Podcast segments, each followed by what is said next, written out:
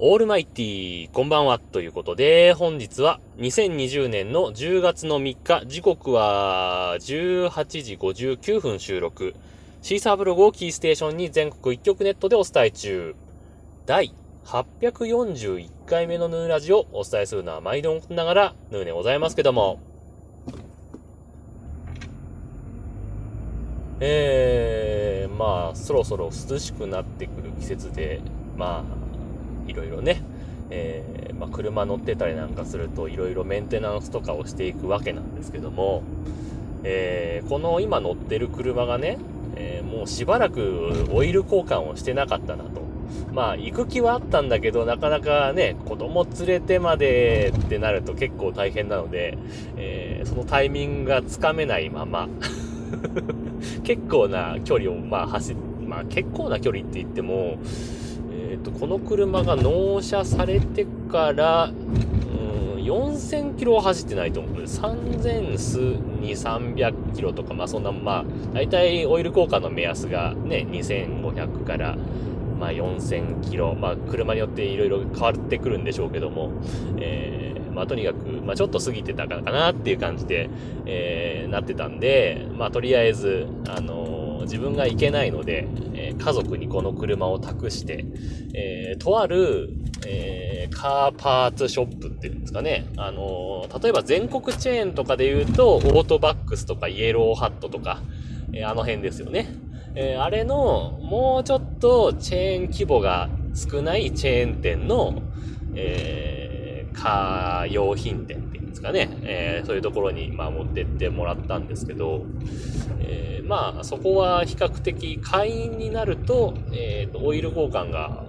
まあまあ、あの、もちろん自分でできる人は自分でやった方が安くできるんですけども、えー、工賃もそんなに取られないで、まあ、オイル代ぐらいでほぼできるよっていうのが、まあ、あったんで、じゃあそこに行ってきてということで、お願いしたわけですよね。で、まあ、大体そういうとこってさ、まあ、ボンネット開けるからさ、無料点検とか言ってさ、あのオイルが汚れてないかとかさ、バッテリーが上がってないかとか、あとは何、ランプが切れてないかとかさ、ブレーキパッドがどうだこうだとかね。まあまあ、いろいろ見てくれるじゃないですか。でね、まあ、その、本来の目的はオイル交換ですよ。で、まあ、ボンネットを開けてもらったら、えー、これもうバッテリーが弱ってるから変えた方がいいですよっていう話があったらしいんですよ。で、まあ確かに、うん、結構ね、年数経ってる車だったし、多分一回もバッテリー変えてないかなっていう雰囲気もあったんで、それはまあまあ納得できるし、ちょっとね、粉も吹いてると。まあ自分も後で見てね、確かに粉が吹いてたんで、まあそれは納得できる内容なんですけど、店員、店員っていうか整備士かな？が、なんかまあ、ふっかけてきたみたいなんですよ。まあ粉吹いてるし、まあこの状態だともう、一週間持つかどうかわかんないですよ、みたいな話をしたらしくて。まあ、確かに、粉の吹き方としては、んまあ、多分多い方だとは思うんですよ。自分で見た感じもね。で、まあ、確かにそれもあるんだけど、一週間ってことないだろうってい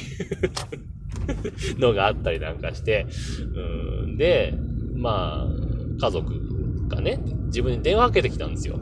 あの、こうこうこういうわけで、バッテリー交換した方がいいって言われたんだけど、どうしようかなっていう電話がね、かかってきて、で、自分が、えー、まあ、安ければいいけど、いくらでやってくれるって話？って聞いたら、3万数千円とか言い始めて。いやいや、ちょっと待ってと。あの、バッテリー交換で3万超えるってどういうこと？って話をしてね。あの、普通に考えて、まあ、例えばですけど、それこそハイブリッドカーだとか、アイドリングストップ車だとか、あの辺のバッテリーって、まあ、ちょっと高いから、そのぐらい取られても、まあ、おかしくはないというか、まあ、工賃も含めてバッテリーね、普通のカー用品店で買ったらそのぐらいになるかもしれないけども、いたって、まあ、普通の、普通の、普通乗用車の そういうアイドリングとか、えー、ハイブリッドでも何でもない普通のガソリン車ですよ。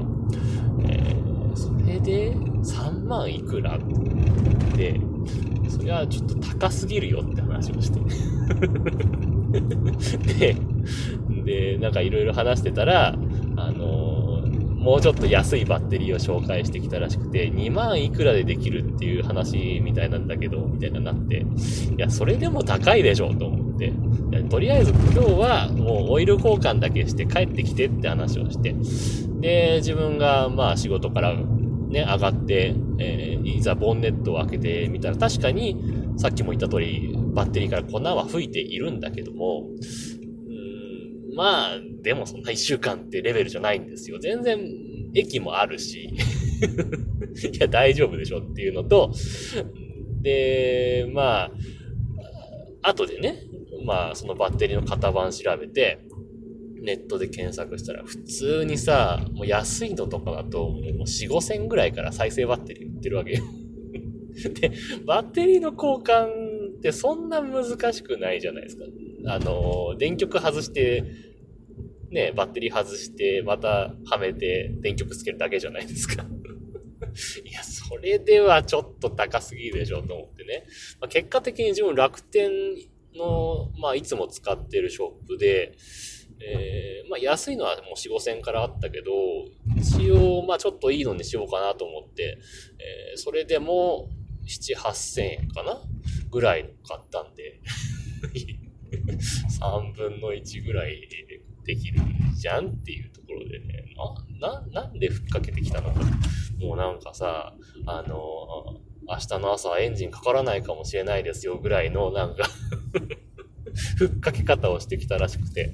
それはないでしょうと思ったんですけどね。まあ、そういうところで、まあ、整備士さんとかも受けてるんでしょうけどもね。はい。まあ、そんな感じで、えー ハッシュタグ今日もたくさんいただいておりますんで、えー、ご紹介していきたいと思います。というわけで、えー、ポトフさんからですね、えー、前回の配信に対してブレーカーのアプリからハートマークをつけてツイートをいただいていて、さらに、えー、っと、これハッシュタグはついてなかったですけれども、えー、前回の配信に対して、えー、ヌヌさんに気づきを与えられてよかったです。かっこ全く関係ないけど、ということで、ツイートをいただきました。ありがとうございました。ね、えー、YouTube のライブがバックグラウンドでも普通に再生できたよっていうね、えー、気づき、ポッドキャストとは全く関係ない気づきを得られて、本当にね、あの、いい糧になりましたよ、これね。ありがとうございました。はい。というわけで、えー、引き続きまして、ピエール加藤さんからです。えー、これはハッシュタグではなくて、ヌーラジオのアカウントに、えー、リプライをいただいております。えー、これも前回の配信に対してですね、えー、ソーシャルドッグ便利そうですね。とりあえず入れてみましたが、使いこなせるかなということで、えー、顔文字付きでツイートいただいてました。ありがとうございました。ね、えー、ソーシャルドッグね、便利で、あのまあもちろんフォローされたとかさ、あの特定のキーワードでツイートされたとかっていうと、通知してくれるんで、ポトフさんがハッシュタグをつけてなくてもこうやって紹介できるんですけど、あのね、読み込みがちょっと遅いのと、あのなんつうの、あの無料で使わせてもらっといてなんだけど、あの、有料会員になってよっていう通知がちょっと多すぎる。っていう そこがちょっと難点かなとは思いますけども。でも、あの、普通に、あの、こうやって番組とか作ってる人で、ハッシュタグ付きツイートを探してるとか、特定のキーワードを探してるぞとかっていう人のためにはかなり役立つアプリかと思いますんでね。もしよろしければ使ってみてくださいということですね。はい、ありがとうございます。そしてさらにですね、えー、ネオさんからですね、いただいておりまして、えー、職場が県外になる身としては、オフラインでも聞けるポッドキャストはありがたいですね、ということで、えー、ツイートをいただいてました。ありがとうございました。ね、これも前回の話ですけどもね、えー、ポッドキャストのいいところ、ね、いろいろあるんですけども、まあ、一番の利点は、まあ、ダウンロードさえしておけば、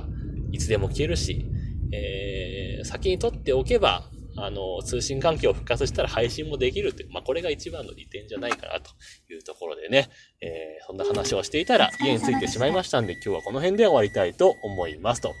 いうわけで、えー、皆様からのご意見、ご感想、ツッコミなどお待ちしております。メールは直接メール、またはメールフォームから送ってください。Twitter のヌーのアカウント、もしくはヌーラジオのアカウントに返信をいただいたり、ハッシュタグ、nunuradio、もしくはひらがなでぬ、カタカナでラジオとつけてつぶやいていただければ、